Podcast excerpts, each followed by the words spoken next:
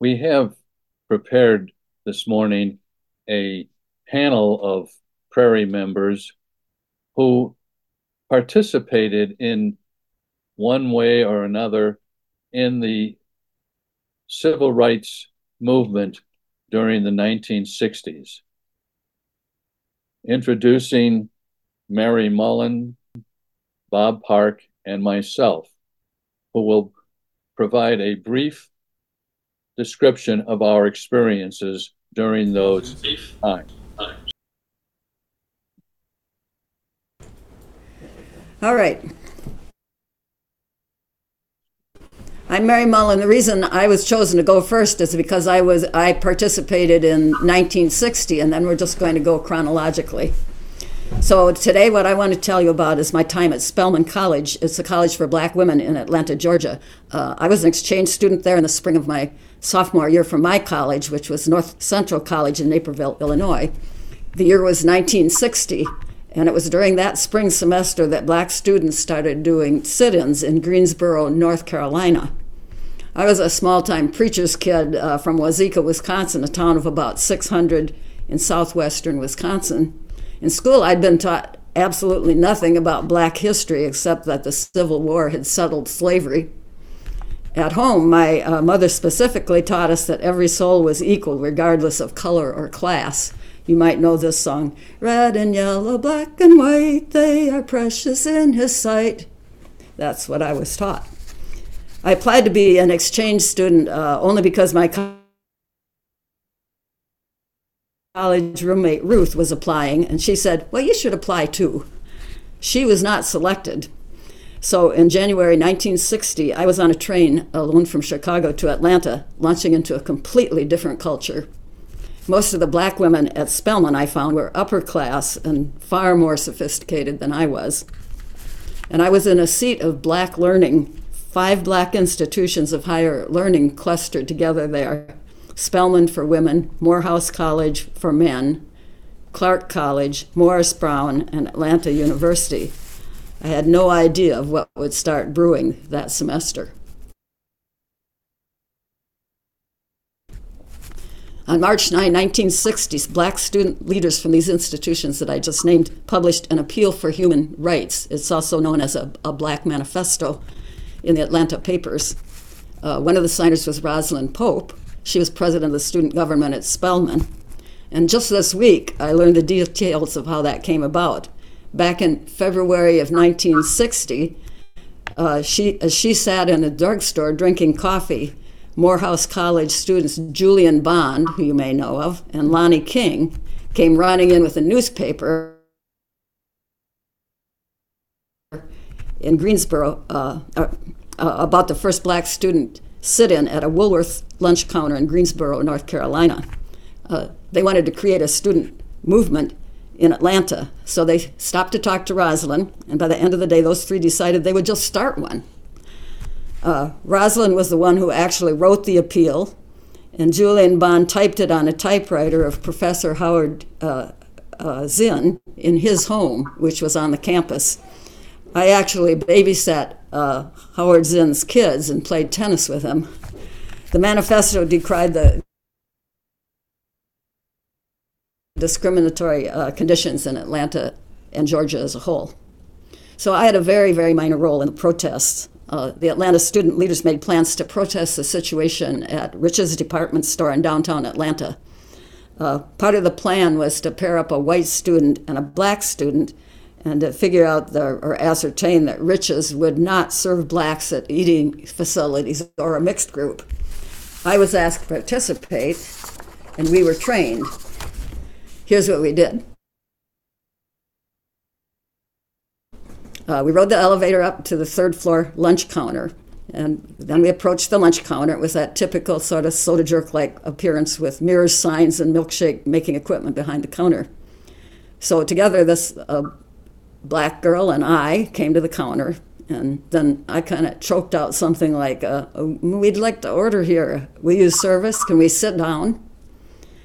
The clerk behind the counter just couldn't believe her eyes. We could see that. Um, she looked back and forth and back and forth. You know, she wasn't used to seeing a black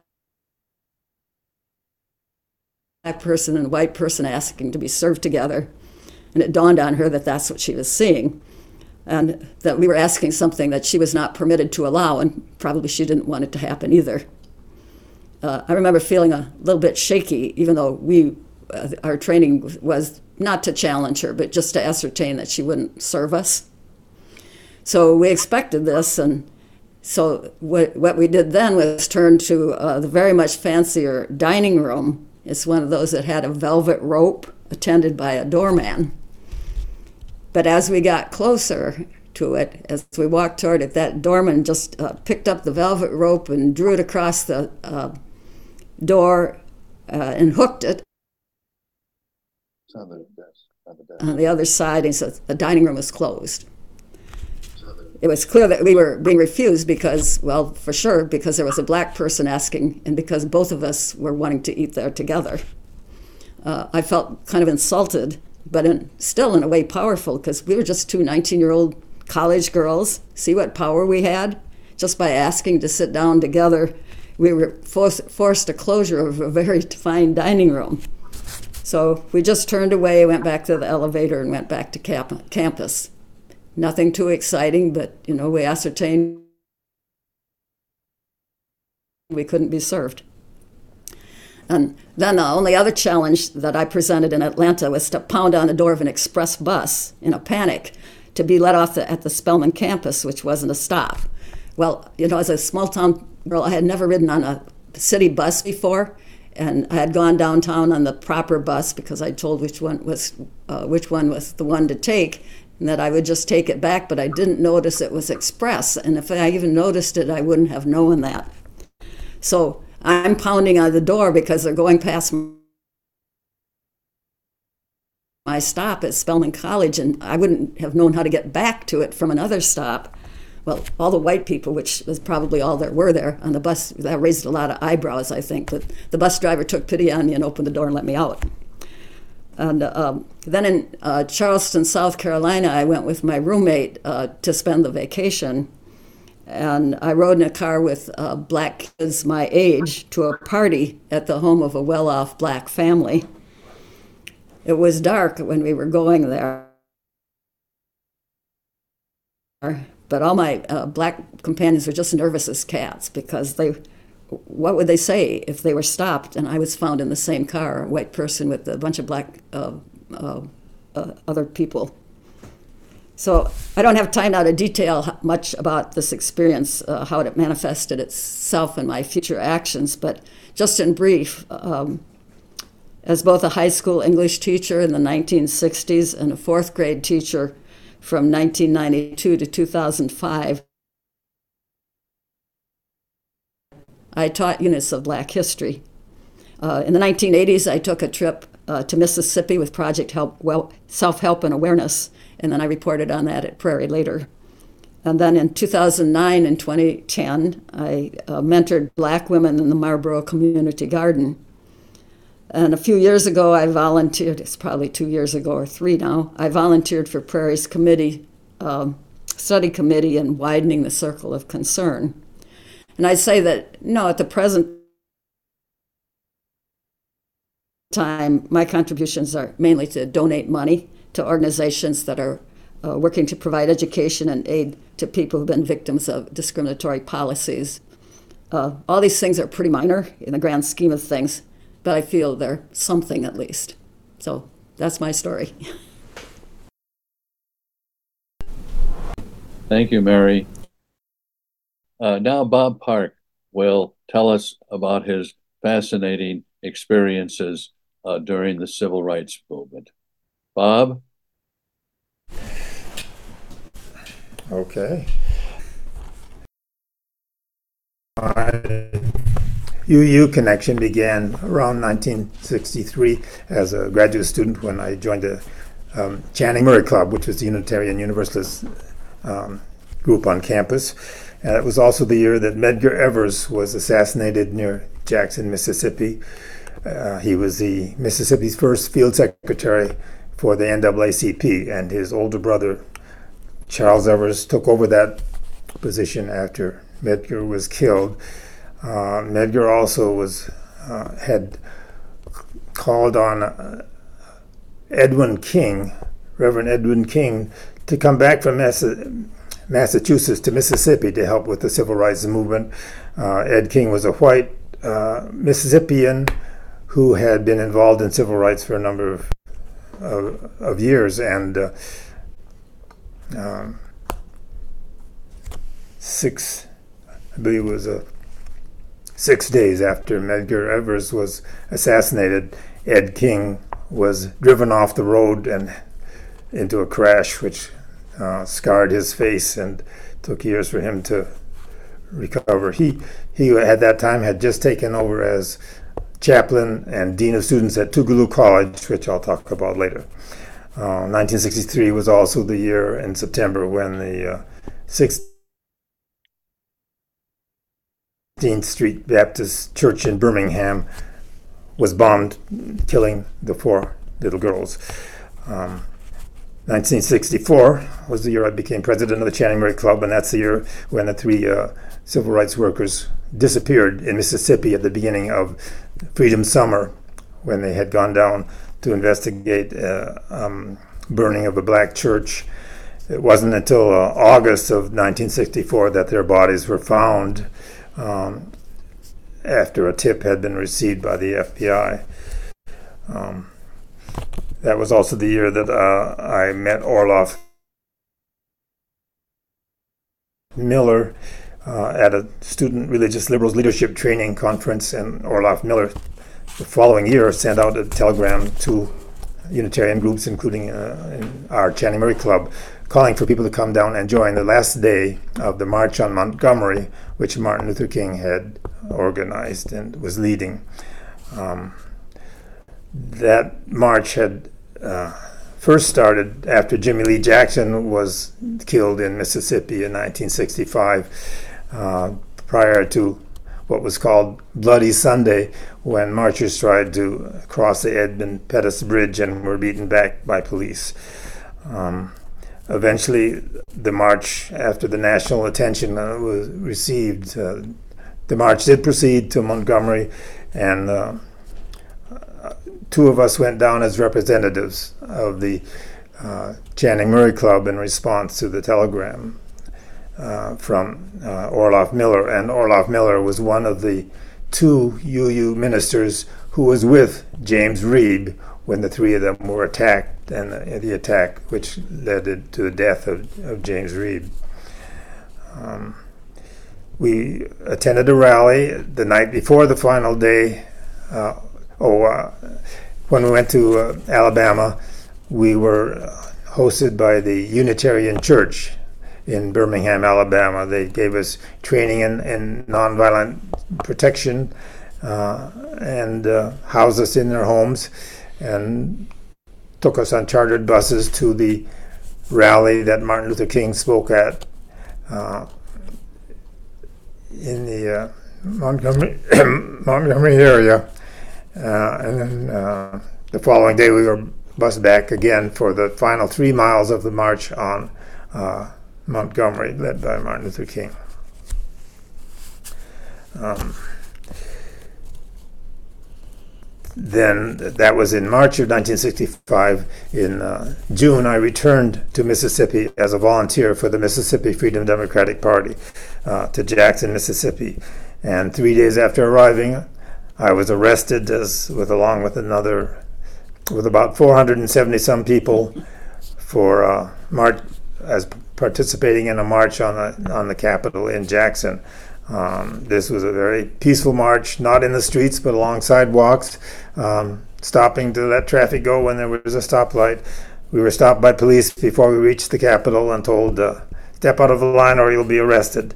And uh, we were arrested and hauled off to state fairgrounds uh, in, the Jackson in Jackson, um, and uh, Medgar Evers' brothers brother Charles Evers was one of those arrested the, about the second day, and uh, I got to to meet him briefly enough to shake his hand. Over a thousand people were arrested under the Jackson police policy of instant arrest, and the crime was parading without a permit. Um, that through the went through the courts, and eventually that law, as it was used in Mississippi, was declared unconstitutional, and um, the uh, it became easier then to get a permit to parade in, in Jackson than it was in Madison at the time. Um, after getting out of the uh, 10 days in the uh,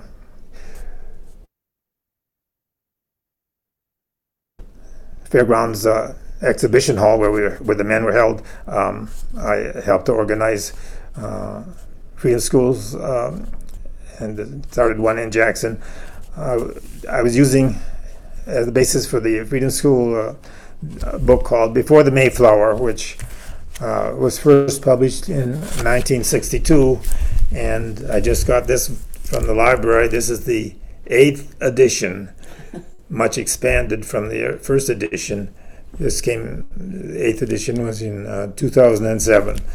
Uh, and anyone who wants to uh, get a good uh, review of a history of black history in America, this 800 page book is a, a good start. Um, shortly after, two weeks after returning from my summer in Mississippi, well, I had, while I was there, I uh, attended a uh, Unitarian Fellowship, UU Fellowship of Jackson, Mississippi, and they had an extension minister hired by the uh, UUA. Um, to help. Uh, he was Donald Thompson, and two weeks after I back to Wisconsin, I heard that he had been shot in the parking lot uh, of the apartment where I had enjoyed a, a dinner at his place. Uh, he was wounded with uh, multiple injuries from a shotgun and uh, recovered and with threats on his family, decided to, to leave Mississippi and he returned to Boston, where he worked in the Roxbury area. My uh, next contact with the civil rights movement was when I went to teach for a semester at Tougaloo College that I'd learned about from, apparently, from Ed King. Uh, when I got to Tougaloo College, the president uh, of the college greeted me and, and said with some pride how the uh, KKK had burned a cross on the lawn of the college. Some have described the Tougaloo College as the center of the civil, the unofficial center of the civil rights movement in Mississippi. Um, my own involvement there, there was, I was completely involved in preparing and teaching classes, but my car was used by organizers who went out into the uh, community to organize. So uh, that's my my part. Thank you, Bob. So we'll take questions. Thank you, Bob. I have a, a short, short piece on my experience during the 1960s. In 1966, as a member of the Evanston Unitarian Church, I served as the chair of the Social Action Committee. It was a time when many of the members of the congregation were actively engaged in demonstrations and protesting against unfair housing practices that were preventing Blacks from buying homes in a major part of the city. Some historical background helps understand why this was such a major issue. Blacks were in Evanston arriving in the 1850s.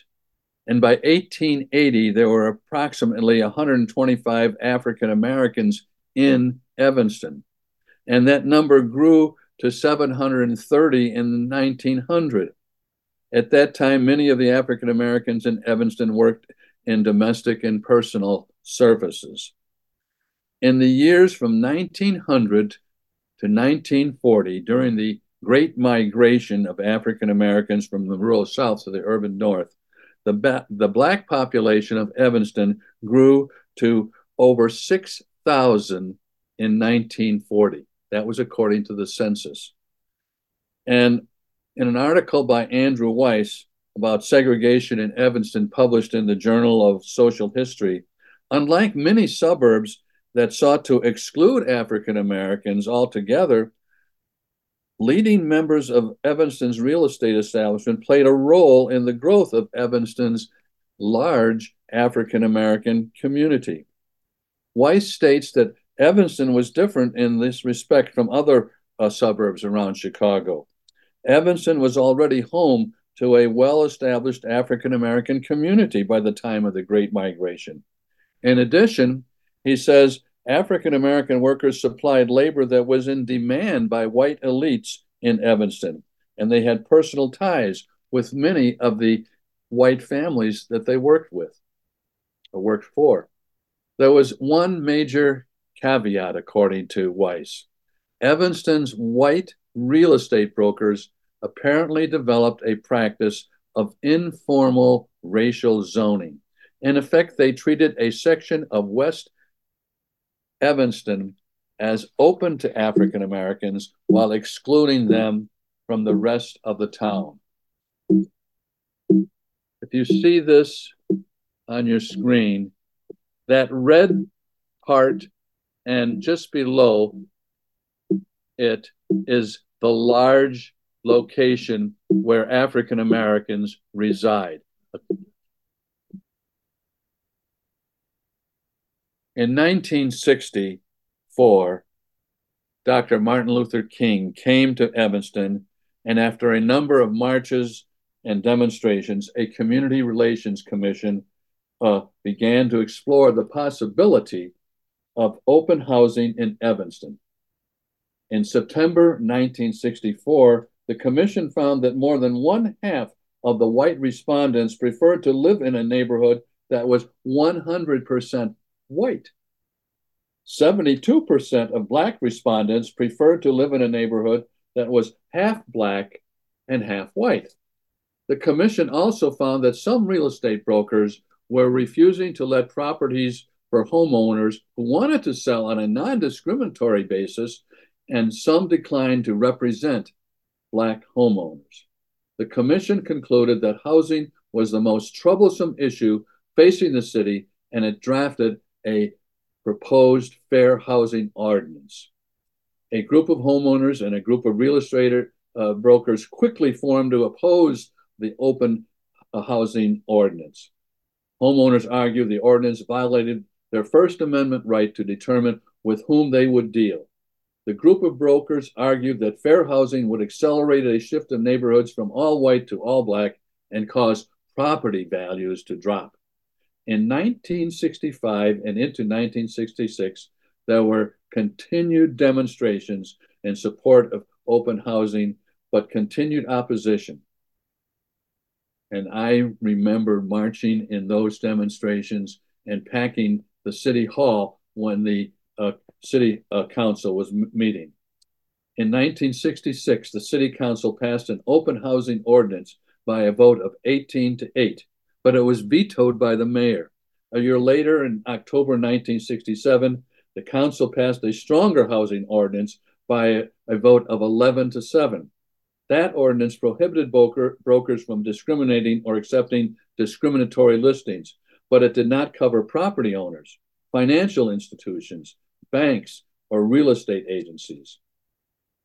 And then, after Dr. Martin Luther King was assassinated on April 4th, 1968, a large number, over 3,000 Evanston residents, marched from Emerson Street and McCormick Boulevard through the downtown area and gathered at Raymond Park for a memorial service.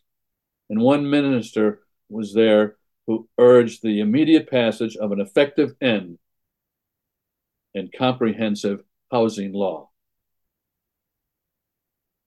On April 11th, 1966, Congress passed the Federal Fair Housing Act, prohibiting, prohibiting discrimination in housing on the basis of race.